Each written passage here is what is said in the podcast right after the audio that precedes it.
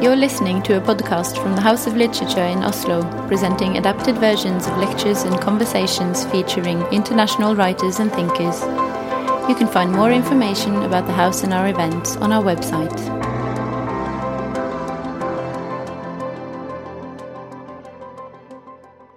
Good evening, everyone. My name is Åse Lappegolan, and I work with the artistic program here at the House of Literature. Every time we say it can't get any worse, it does. Writer and filmmaker Tsitsi Dangarembga has said about the situation in her home country, Zimbabwe.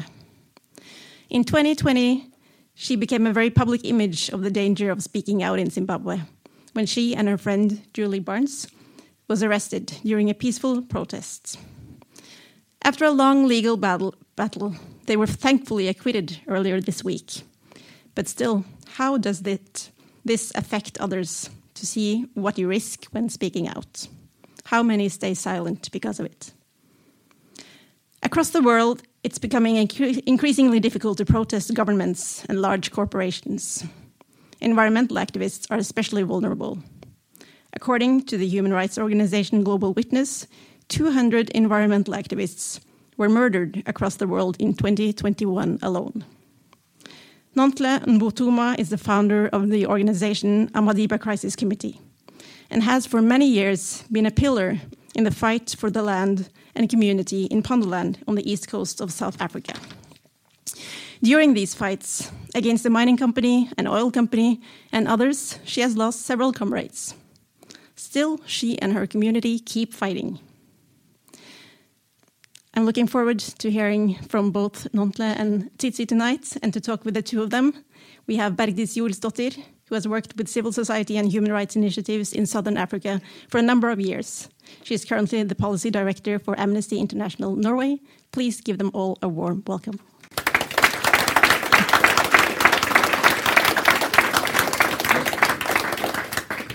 Thank you so much, Åshild. Um, good evening, uh, ladies and gentlemen. It's an absolute pleasure to be here. I'm so impressed by what the House of Literature has been able to set up this week. Um, I am uh, so um, um, happy to to uh, to have the opportunity to to talk to both Nonhle and uh, Tsitsi tonight. Um, uh, ladies with a long-lived experience in fighting for what the majority here in Norway takes for granted. Um, basic human rights uh, many of us make use of on an everyday basis by default without noticing. And uh, these are basic rights like the freedom of expression, the freedom to assembly, the right to protest. Uh, we enjoy a very open uh, civic space, uh, which we consider to be the bedrock of an open and democratic society. Um, so I would like to start with you, Tsitsi. Um, you are from Zimbabwe and also gave us a, a short uh, bio of, of, of, your life, but um, and I think we also can call you an official friend of Norway because um, you were here yes, uh, last year, but you're also back this year. Um, and my question to you would be: Would would you call yourself an activist as well? Mm -hmm. Thank you for that question. I'd like to say thank you to the Literature House for the invitation to be here together with Nonhle. It's uh, uh, an honor. And to say thank you for being here this evening for this conversation. I'm sure we'll have an interesting time together. Oh, yes, now that question. I, I have to say that I am on this particular panel, I think, fraudulently, because I do not consider myself an activist at all. And I have a problem with applying that word to people like myself. And I didn't know how to explain this problem until a friend of mine was in, introducing me at an event in England. Because I kept on saying, but we are all human beings. So we should all be concerned about the problems that affect us as human beings. And she said, but Tsitsi, the thing is, you are a writer. And the writer is concerned with the human condition and how people live and the relationship between human beings and the environment, the context that they live in. Now, if you are a dentist, you are concerned about what's in people's mouths. mm. You know, you are not concerned about what's outside the mouth. And so I suddenly understood why people think that I am an activist. I'm not. I'm just a storyteller. But the stories that I tell are the ones about people's struggles, their failures, their miseries, their triumphs, and their happinesses. And it makes me wonder why somebody from my part of the world becomes an activist because I am telling stories, basically, giving voice. And I, I find that maybe it is because the idea of a storyteller from my part of the world does not really fit into the framework of what Africa is, because telling stories implies a kind of celebration of life, a kind of gutsy desire to, to engage and to triumph. Um, the late Chinua Achebe called it a celebration. You see, and that does not fit the, the idea that is necessary uh, from a global Western point of view with the global South. Mm. Yeah, I, I, I want to follow up a bit on that because you say uh, you're giving voice, and and we do have like storytellers in Norway as well, but. Um, you know, they release their books, they um, have premieres on their films, they go to festivals and um, they go to events like this, and um, they go home. but um, but they don't necessarily get arrested. Mm-hmm. So so that's why I want to just kind of you know if you could you know tell us a bit about what's happening in Zimbabwe right now. Okay, so why then would a, a storyteller be arrested? I think is the question you're asking. Mm. Well, the reason is because voice is being captured, and voice is what I, I want to express. Whether um, I'm standing up and talking to other people, whether I am writing fiction uh, and having an array of characters, or whether I am teaching other people the crafts of maybe uh, fiction writing or screenwriting or filmmaking. And uh, the fact that voice is being suppressed in Zimbabwe is a very deliberate political tactic uh, to ensure that the marketplace of ideas shrinks to only those ideas that are deemed the right ideas by, by the ZANU PF organization that is currently in government in Zimbabwe. And so they have many tactics uh, to stop people giving voice, and it depends who you are and where you are. If you are a person living in a rural area, you will basically be neglected and starved. And once in a while, somebody will come and give you some rations and give you um, a little something, and you feel grateful. Um, they will give you maize seed for your next harvest. If you are saying and doing the right things, they will give you fertilizer. And so that is how those people, those people's voice is changed into something that is not their voice, but something that expresses the will of the of um, the ZANU PF organization. If you are an artist in the city like me, um, they control the flow of resources. So to the rural areas, it's fertilizer, it's seed. It, for enterprises like mine, it's money. So they make sure that you do not have any resources for your enterprise. And you will find, for example, that people in film in Zimbabwe are generally uh, very connected to ZANU PF. As far as writing goes, yes, um, that is easier to do without money, even though you have to eat. But then the whole environment is very difficult because the government has abdicated its responsibility for social services like water, electricity. So you're daily fighting with this kind of thing. Where can I get my water? Wherever you live. I mean, they have now resorted to, to sinking boreholes, like right in the city, in some of the most affluent uh, suburbs, and, and they call this a social good, ignoring the decay of the water reticulation system. And so I, when I think to myself, I am having such trouble in pursuing what I need to do, which is giving voice. And it affects my ability to feed myself and to feed my children. Then, how much more does it affect other people? And so, this is why, when, for example, a politician will, will give voice to his political expression and say, let's all go and demonstrate, I say, yes, I'll do that too. Yeah, thank you. Um, Nonhle, I, I just wanted to to because you you you you're from South Africa, neighboring country. Um, the picture uh, Tsitsi is, is is is is painting is it something that um, that resonates as well? This uh, the issue of of suppressing voice.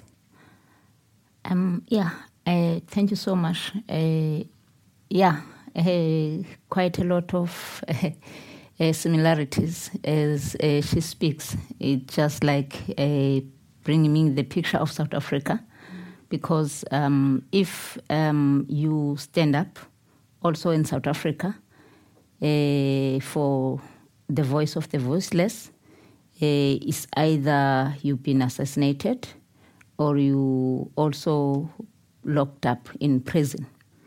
Uh, those are the things that uh, it's always been taking place uh, for myself because where I am uh, is where we're defending the land against the extractivism, and to do so, we see the state how is so active to make sure that um, the voices of the rural communities are not being heard, and a lot of intimidation using their power, using the police to intimidate um, the society. That is why I said, um, yeah, it's very, very similar on what he's saying. Hmm. And yeah, you said to me just before we, we walked in here also that, well, you were telling the story about your fight.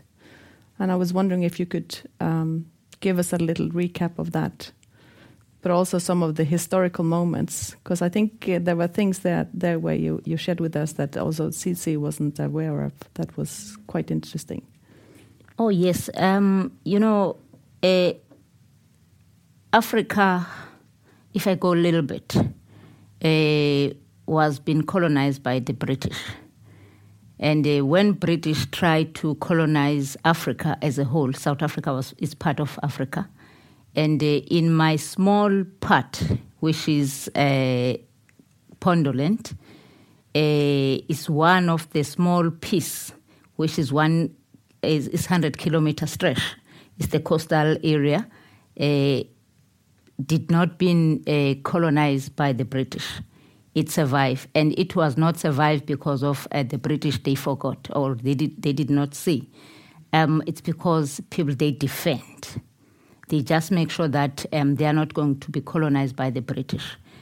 And all that, um, what we've done uh, right now, we've just see that the history, it repeats itself because right now um, there is more uh, transnational corporations that are also discovered the minerals uh, from the same a, a, land where it's part of our livelihood, where we're living for centuries, uh, where uh, after 94, because we are in a democratic state right now, but uh, the way the democratic state is doing also is more in favor of the trans- transnational corporations to make sure that our communities are being displaced. this is where I stood up together with the community to say no, this is a violation of a human right. We cannot be displaced because here, as human being and the nature, we need to live together. We are connected, and during uh, the the the the the, the, the, the, the British colony uh, our ancestors, uh, what they were defending is the land, which is what we're defending today. Because uh, there was a plan that time, uh, it was being introduced. It was called a betterment scheme, uh, where you're going to zone the land. Uh, where there's a piece of land that is dedicated for grazing land, and there's a land that is dedicated for development and and for fields and for household. You know, you and then uh, this is not Africa. That kind of life. Uh, the way we live, we live together with nature, but the system was pushing us to be separated from the nature. This is what is still happening today that uh, you must displace people, uh, protected, protect that area for a certain thing. Uh, this is what they are doing today. That is why um, today uh, we are still stand up. We say no to evaluation of human rights, no to displacement of um, communities, because the way we live, uh, we respect nature in order for the nature uh, to keep us li- live long. Mm. But um, how how do you kind of manage to to continue the fight? Like, because you've actually been fighting a, a particular mining company, and uh, and you actually managed to to win the case. Um, and and many of us would probably kind of sit down and, and relax and think that the fight was over, but uh, but it's not. Can you tell us what's what's happening now? Um, yeah, uh, we we fight the mining company, which was the Australian company. They discovered the titanium in our coastal belt, uh, where we we live for centuries, and uh, we ended up going to court. We organized ourselves as communities because when uh, we, but we didn't just wake up and go to court, which is the thing that mostly people they think when we won the case uh, you just see the mining company and then you go to court. We did try to talk to them, but the talking it was not making sense, or the language was not. We are not understanding each other. Now we just take them to court to the language that they're going to understand, and we won that case. That uh, the people of Pondoland or Amadiba have a right to live there and must give a free prior informed consent before any mining activities. And that judgment, it did set a precedent to all the other communities, uh, not in South Africa, but globally, because um, they were not expecting that South African uh, court can take that kind of decision. But it was very good.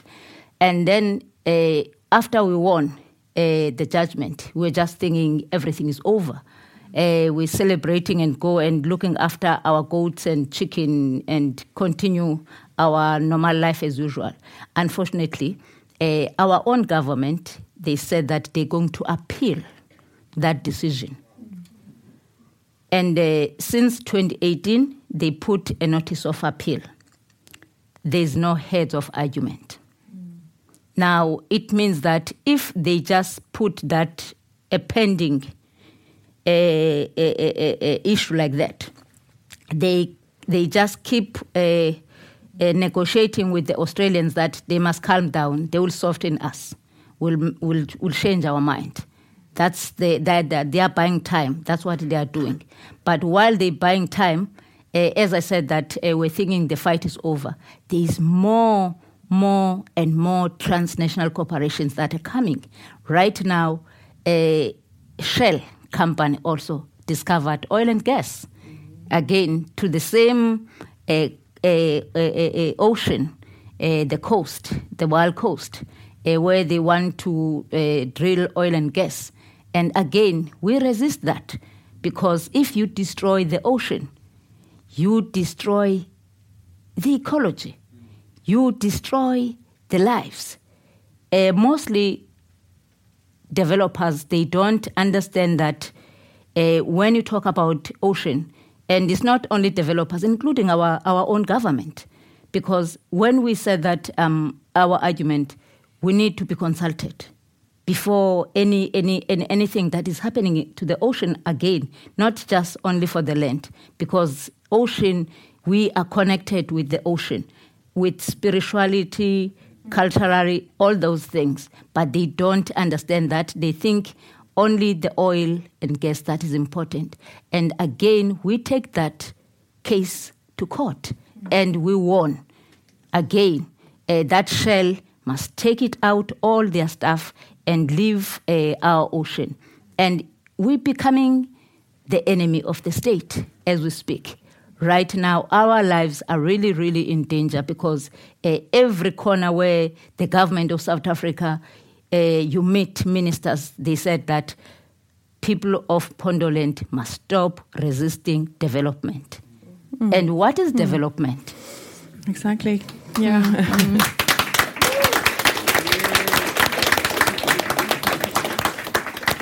Thank you, Nonhle.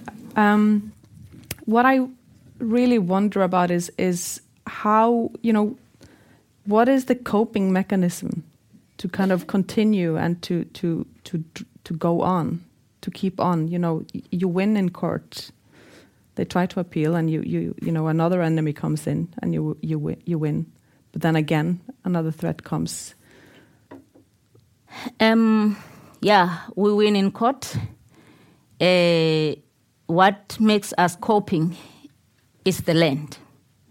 The land that we have, it feeds us.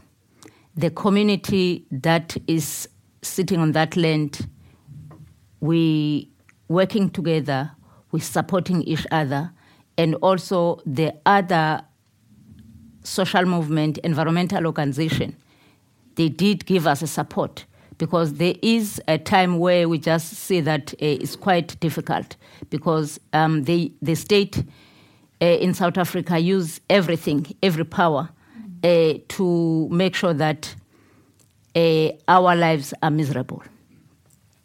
Uses the police.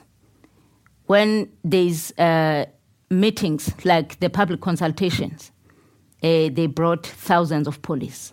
And the question why? It's just intimidation and, you know, because you know that um, when you speak, you must watch your words.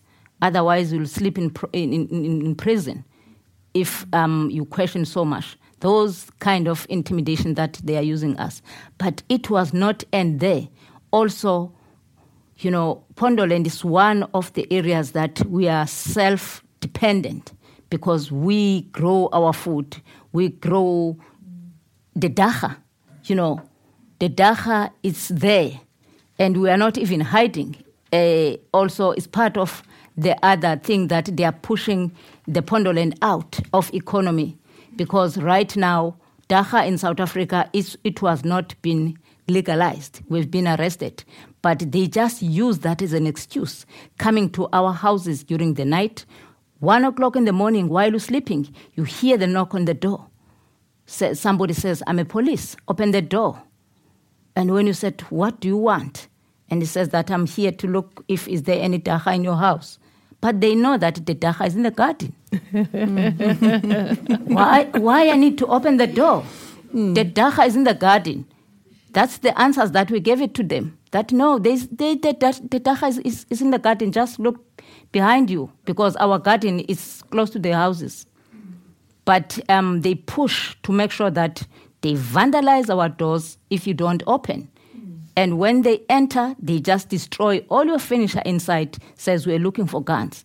And we open those cases, but all those cases are not going anywhere because um, these are intimidations that have been used uh, to make sure that we are not um, a, a, a questioning when something is wrong. And it doesn't end up there because some of us uh, the leaders are already been assassinated on this matter. Uh, the people that they call themselves police. 2016, our chairperson of our organization was being assassinated at his own home. And they were wearing uniform of the police, having the blue lamp. But until today, there is no arrest. Instead, what the police are trying to do, they are just making sure that that case is not going anywhere and they are trying to close the case. They said they, there is no evidence, there is nothing that they find to arrest. Now let's close the case. And we did all our best to make sure that the justice is going to be served for our, our, our leader. But when we do that, we receive some death threats. That if you continue to follow this case, you'll follow Bazooka which is the late. Hmm. Those are the SMSs that are coming direct uh, even the cyberbullying. You know, you can't Exactly. even, yeah, you can't even go to social media. Immediately when they saw me on social media, uh, this is this woman that it makes people starving. Uh, this community will never develop as long this woman is still alive. You know, all that, but uh, because of the support of the community, it gives me strength. Thank you. Tsitsi, um, mm, the support of the community. Um, the situation in, in Zimbabwe has been deteriorating for quite some time. Um, the the the support of the community is it is like the the drive and and and the motivation and and the fight against suppression. How how how is it framed in Zimbabwe today? Thank you for that question, Bergdis. Um, I would like to ask Nonhle, uh, you know, as a Zimbabwean, I'm hearing this for the first time about South Africa because as Zimbabweans, we know we are the country that does not have human rights, that has a government that behaves in the way that you are talking about. And the mythology in SADC is that South Africa is functioning. So, why do you think it is only Zimbabwe that is labeled as a country that has such human rights abuses, but South Africa is seen as the country where uh, the government is doing its best to rule according to the law? Uh, how, how does that happen? Um, yeah, this is a very difficult question. Um, yeah, but I, I, I think uh, at this stage, uh, South, Afri- South Africa plays their game so well uh, to look good outside. Uh, everybody, when they think of South Africa, they see a very good. That is why also the other African countries they are flowing to South Africa when they, they are affected by the political issues because they think South Africa is good. But when they find they arrive there in South Africa, they just see this is not the South Africa that you've seen outside. Uh, that is my answer that I can say. And also, uh, the South African Court of Law, again, uh, it did play a, a very good role to protect the human rights. That is the difference uh, than the Zimbabwe, because in Zimbabwe, uh, the way I understand, if you are human rights, there is no way to go. Uh, but in South Africa, we still have a hope that um, the court of law uh, it did recognize the human rights as is part of the constitution. Okay, I think that's a really important point constitutionalism. And so the judiciary is still upholding constitutionalism. And that certainly isn't what I see happening in Zimbabwe in a lot of the judiciary. Um, I think there is a big difference with Zimbabwe, as Nonhle said.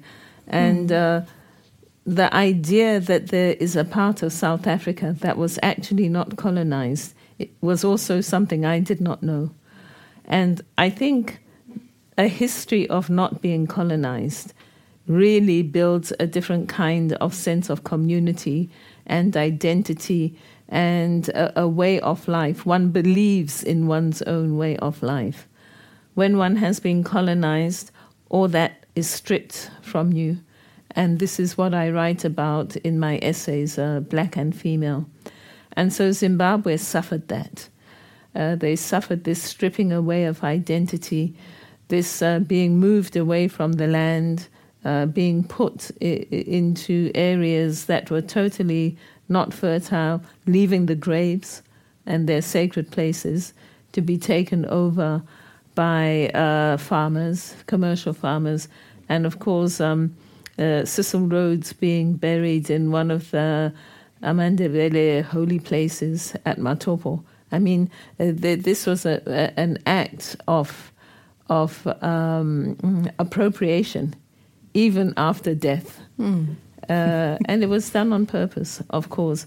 So I think that uh, the Zimbabwean situation uh, can be distinguished from your particular Pondoland situation. But then I think there's also uh, a difference in the kind of colonization that we had in Zimbabwe. Because uh, I think it was 1652 or something in, in the Cape that uh, the, the first encounters with Europe began. And then the Dutch set up Cape Town as a trading port on their way from Indonesia back to Europe. And uh, then, of course, they were followed by other European nationalities, and people started moving in from the Cape. So that was already in the 17th century.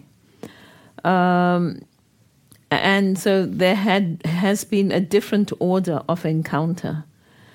And I don't really know enough about South African history, but I think there has been a longer tradition of resistance because of that and a, a longer time where people had to identify together in some way. It didn't work across the board, but at least people over these centuries realized that unless we work together, we are not going to, to, to uh, survive, we're not going to win this battle. So Cecil Rhodes brought his colonier, a pioneer column up to uh, what is now Salisbury, or was then Salisbury in 1893. So we're talking just about a century and a quarter. And so it went very quickly in Zimbabwe. And because of the advance in technology in that time, from the middle of the 17th century to the end of the 19th century, uh, the brutality was very much greater than uh, was the case earlier on, simply because people had had the means, they had uh, better killing equipment. so, so it went quicker and it was more brutal, and the subjugation was more total. And I think they had also practiced in in South Africa, and what had happened in South Africa is that they had also strong ties to the colonials in the United States. Um, the people in the United States had become leaders in mining technology because they were mining silver um, in the West and gold California and also silver in Mexico. And there was one person in particular who began uh, this system that was then exported to uh, Africa. And he began this system in Mexico where you bring the people, the laborers, into a compound where they cannot live with their families. Um, you give them money, but they're only allowed to spend the money in the store that you have built. And they live in dormitories, they can only go out at certain times. And that system was so brutal that the Mexicans uh, uh, staged an uprising, and this person had to flee back north and tried the same in Idaho. and the people in Idaho didn't like this either. So that's when he went to South Africa in, the middle of the 19th century when the diamonds and the gold had just been founded, and that's where he made his fortune. And so many uh, using those t- same tactics, and uh, he had refined them, and also he had the state on his side uh, because that was the time when Cecil John Rhodes was in was in um, uh, the Cape Province, and then because of the technology that the Americans had developed, many American uh, engineering families came to South Africa and developed uh, this mining technology. So by the time they moved up to what is now Zimbabwe. You know, they had practiced in Mexico, they had practiced in Idaho, they had practiced uh, in South Africa, and they knew exactly what they were doing. And uh, there was very little that the people could do. Uh, and it was also difficult because, on the one hand, they had this charter company which had been granted by the British Crown And so the British Crown was always saying, oh, but we are watching over them to see that they do not do anything excessive. But in practice, they were allowing them whatever excess they wanted. And so by the time that the uh, charter ran out, uh, the situation of brutality had just become endemic already. So the charter ran out in 1915, and that is when a so called civilian government was installed. But all the uh, uh, British people who had come out and other European people also, they had all come out to be part of this exploitative, uh, extractive charter um, society. And so Zimbabwe started off as a private company when Cecil John Rhodes came up. And I think that's very important to, to understand the dynamic in Zimbabwe today that everything was set up in order for a governing elite to extract as much as possible. So, in terms of community, uh, communities were just disbanded. I know that my family used to live in one part of the Eastern Highlands and they were moved to another part because the part they were in was more fertile and the part that they were sent to was less fertile. And uh, the traditional structures were appropriated. So uh, families that were uh, that would collaborate with the colonizers were then put into positions of authority, and the old authority was taken away. And we see that the ZANU PF organization does exactly the same thing.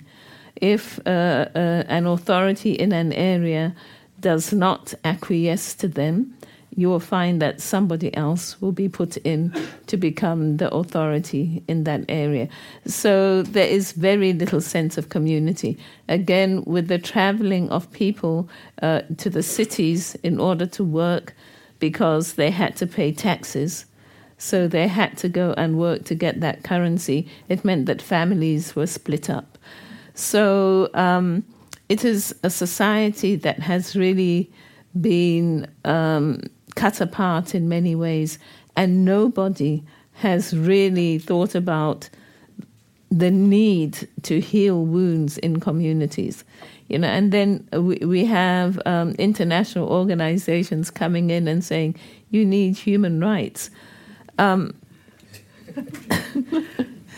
it, it, it's uh, difficult to understand completely.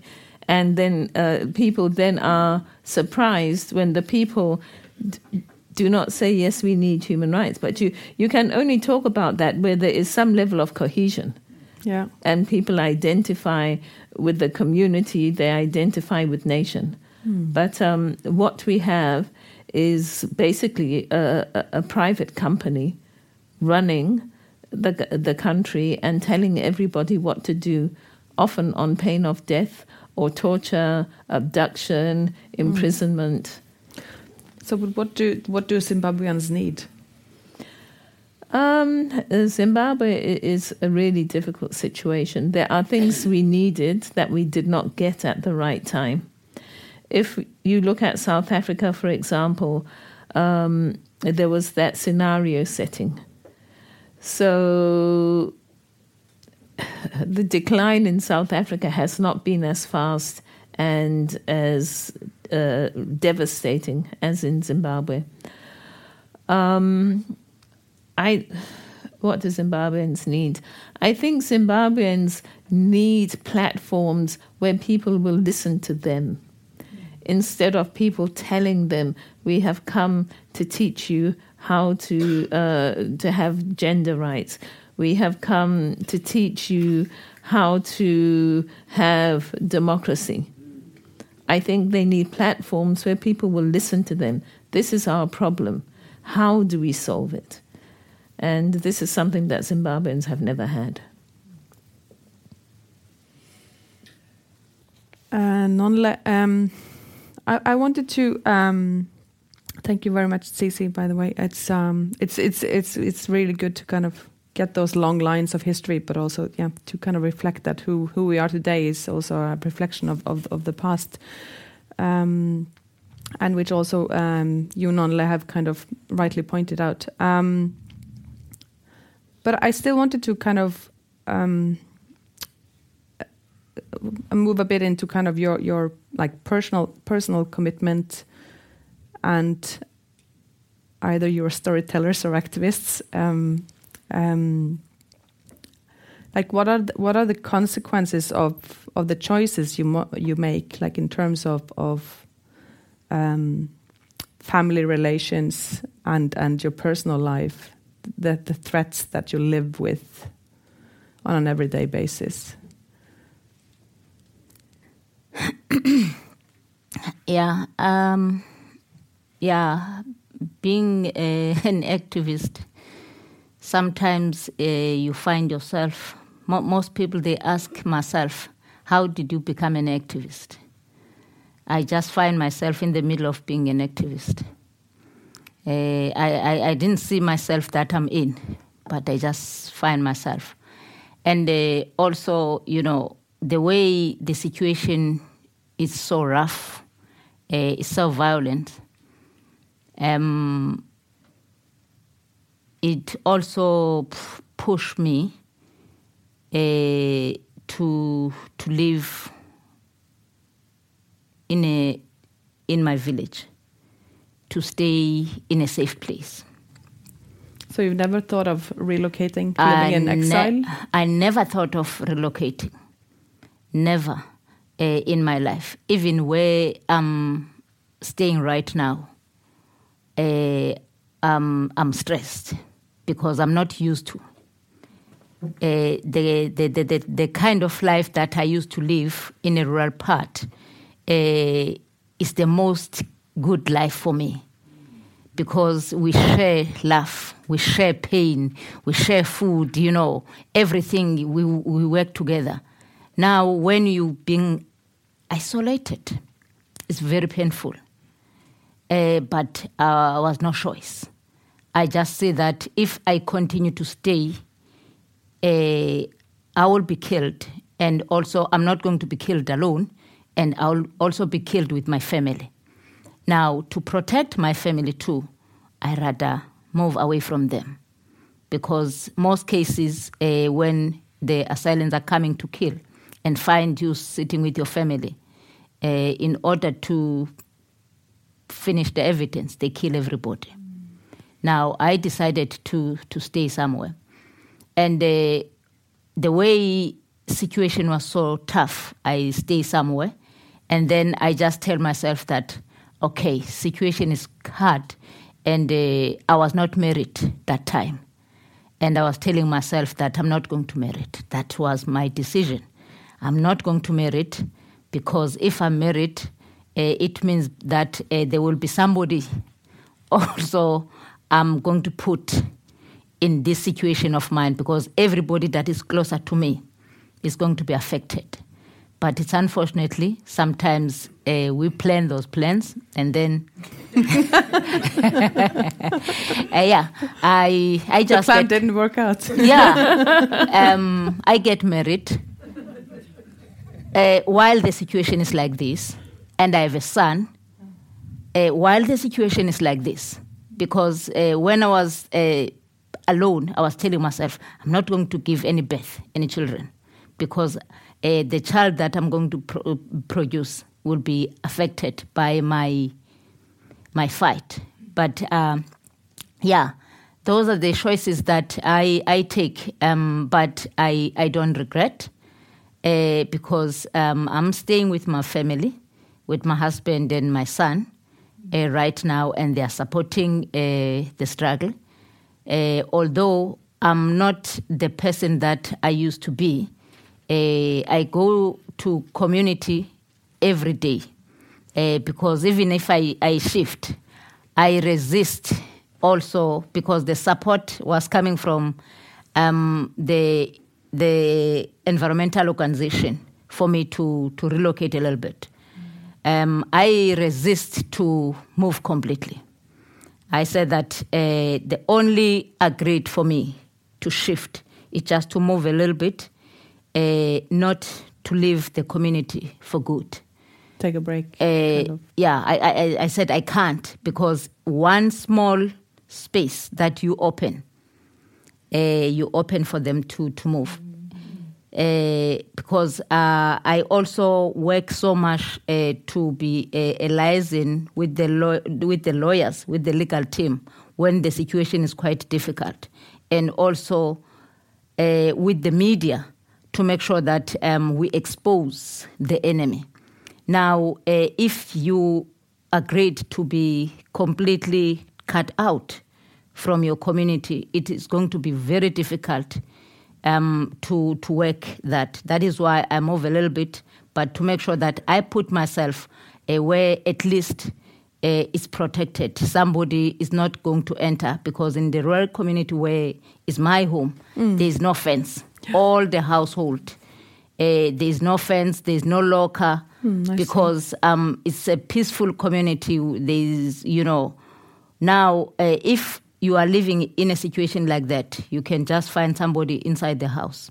Now, I just to say that at least where there will be a fence, somebody I will see in a gate, uh, also at least.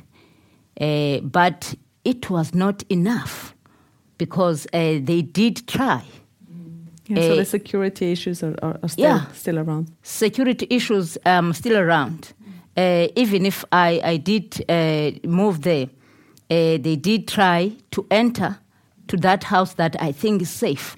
This is where I just realized that the safety that I'm talking about is not enough.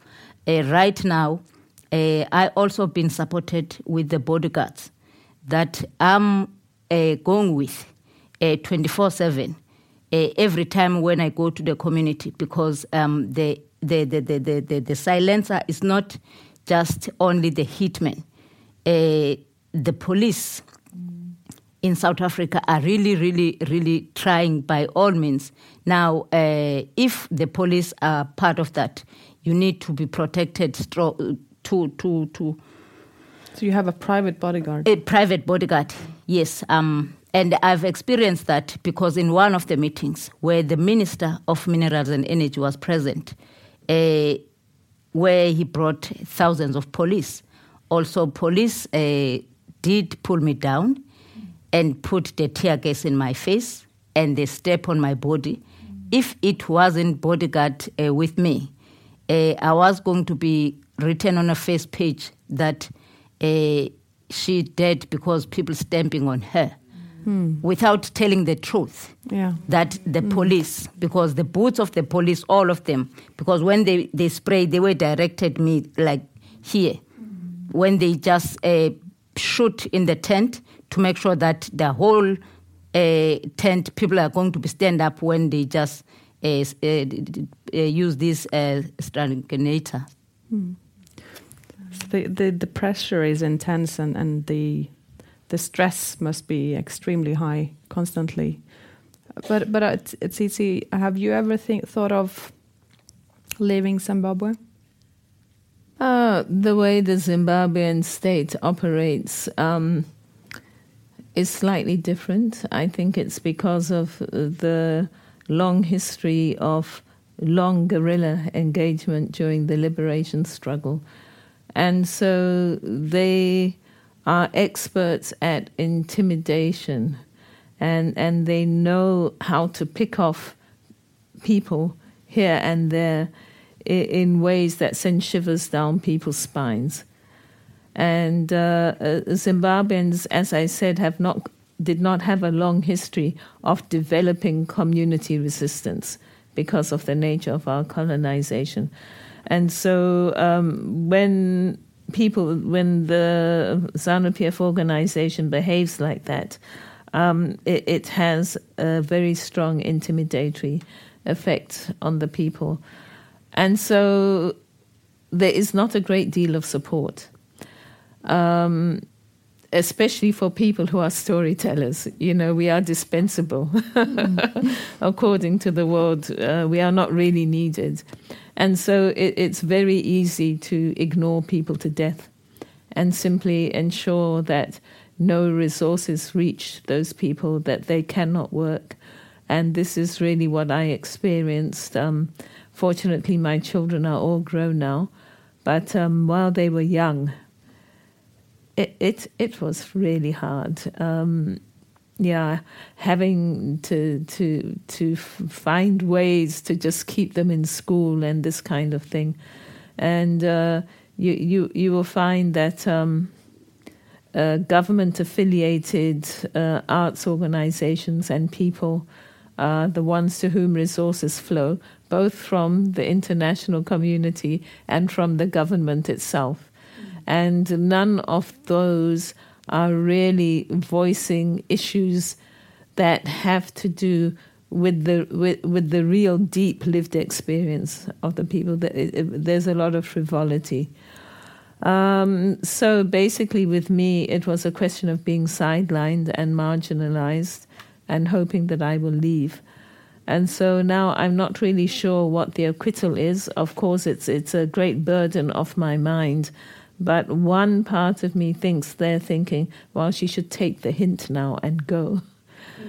Uh, and so um, I have to see, you know, I have no security of anything. Uh, I'm finishing uh, um, a fellowship at Harvard, so that gave me an income. And before that, I had a fellowship at Stellenbosch, and then uh, I have another fellowship in Hamburg coming up. Uh, but that is not the life I had seen myself lead, uh, leading. You know, when I built up this NGO, I have uh, four young women who are permanent employees, and then I have uh, three other people who are employees. Uh, plus, my, I am running the organization. So um, I had hoped for something else, but the government had different plans. Um, I think around 2002, they had asked me uh, if I would go to the Zimbabwe television broadcasting um, company as it was then. And I had to find uh, a, a sensible way of saying that I was doing something else at that moment. And so once you do that, uh, they know that you are not going to become one of them.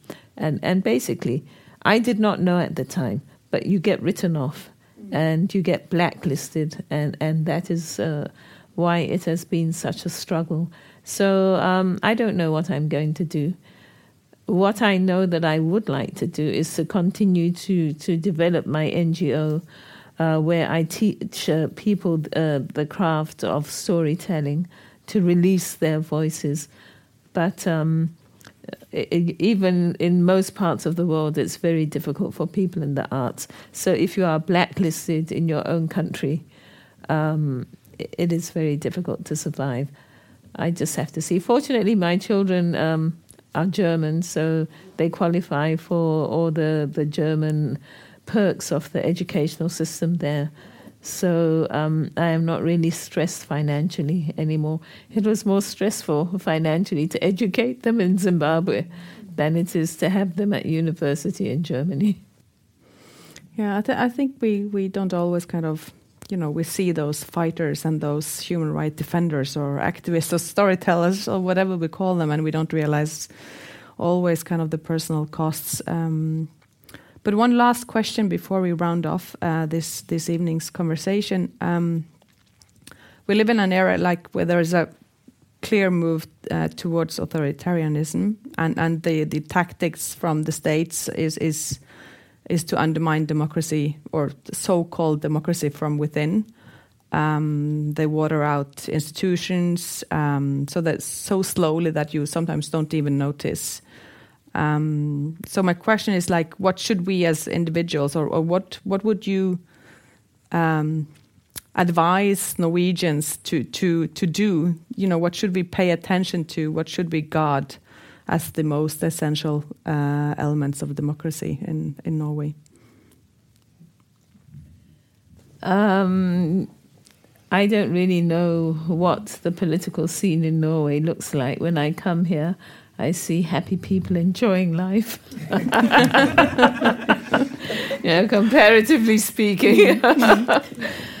but uh, the fact is, the planet is a unit. And I, I would contest that there is democracy I would contest that any country can say we are democratic when they are behaving in ways that do not support or that actively undermine democracy in other parts of the world. And I think that the more we become globalized, the more this becomes apparent. And so I have always said to people in this part of the world be involved in your country's foreign policy. Ask your MPs, what are you doing about this country? What don't wait for the news to tell you there is something happening in this country. Everybody can go onto the internet and decide, okay, I'm going to ask about this country because the news is already filtered by power already. So for me, I think that is one of the most important things.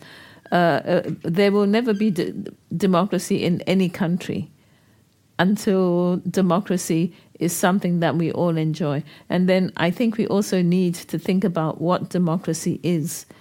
Uh, democracy is not something, it's not um, a political system that the West, uh, global West, invented in, in its wonderful intellect and uh, is now exporting to the rest of the world.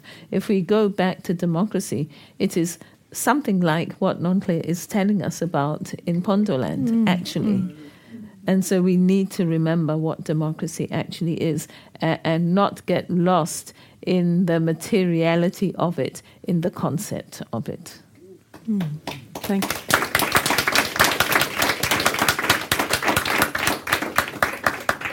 Nonhle, I would. Uh, do you have any advice for us Norwegians? You you know that also the Norwegian state isn't you know performing perfectly in in all follow up of all their high court rulings, for example. Um, yeah. yeah, there is not much that I can advise, but uh, what I can say uh, to advise that uh,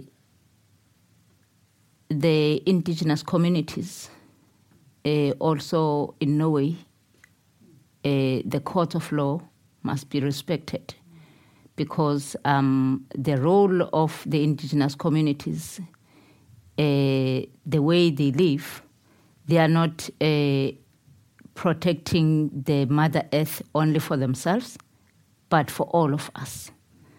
Now, it's very, very important that um, the courts must take seriously uh, what the indigenous communities saying uh, in court.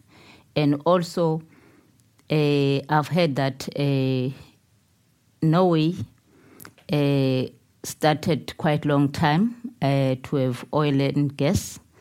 it's I would advise that it was a state owned the way I've, I've, I've been told. Um, but you've learned the lesson, you've seen the consequences of fossil fuel.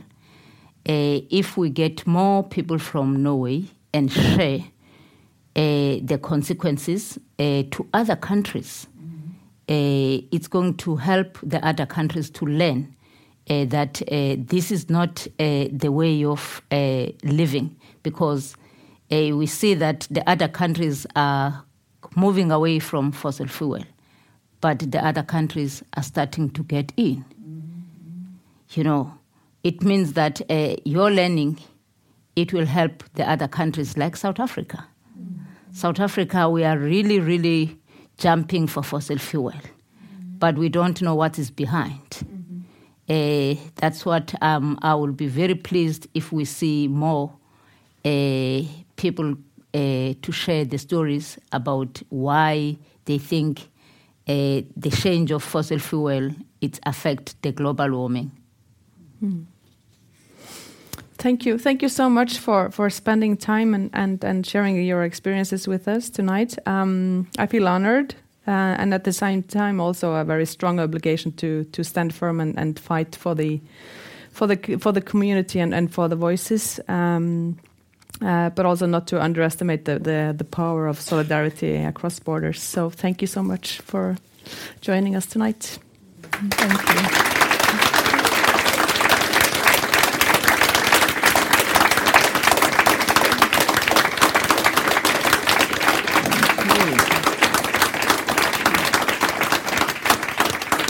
you so much also from the House of Literature to Tsitsi Dangarembga, to Nonhle Mbuthuma, and to Bergdis Joelsdottir.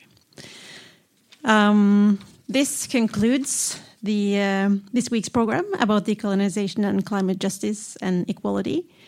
But you all have one more opportunity to see Nonhle uh, before she goes back to South Africa. Um, tomorrow morning, in the offices of the Norwegian People's Aid, she will take part in a breakfast seminar entitled Just Transition or Green Colonialism. So you're welcome to, to join her there. And you can, of course, uh, hear more from the storyteller. You can find Tsitsi Dangarembga's books for sale in the bookshop upstairs. Uh, Black and Female, as she talked about, both in English and in a very new Norwegian translation. So uh, if you want to hear more um, from that voice uh, and the voices that she's lifting up, then uh, I strongly recommend it. So now please join me in one last applause for Tsitsi, Nonhle, and Andres. Thank you. Thank you. Thank you. Thank you.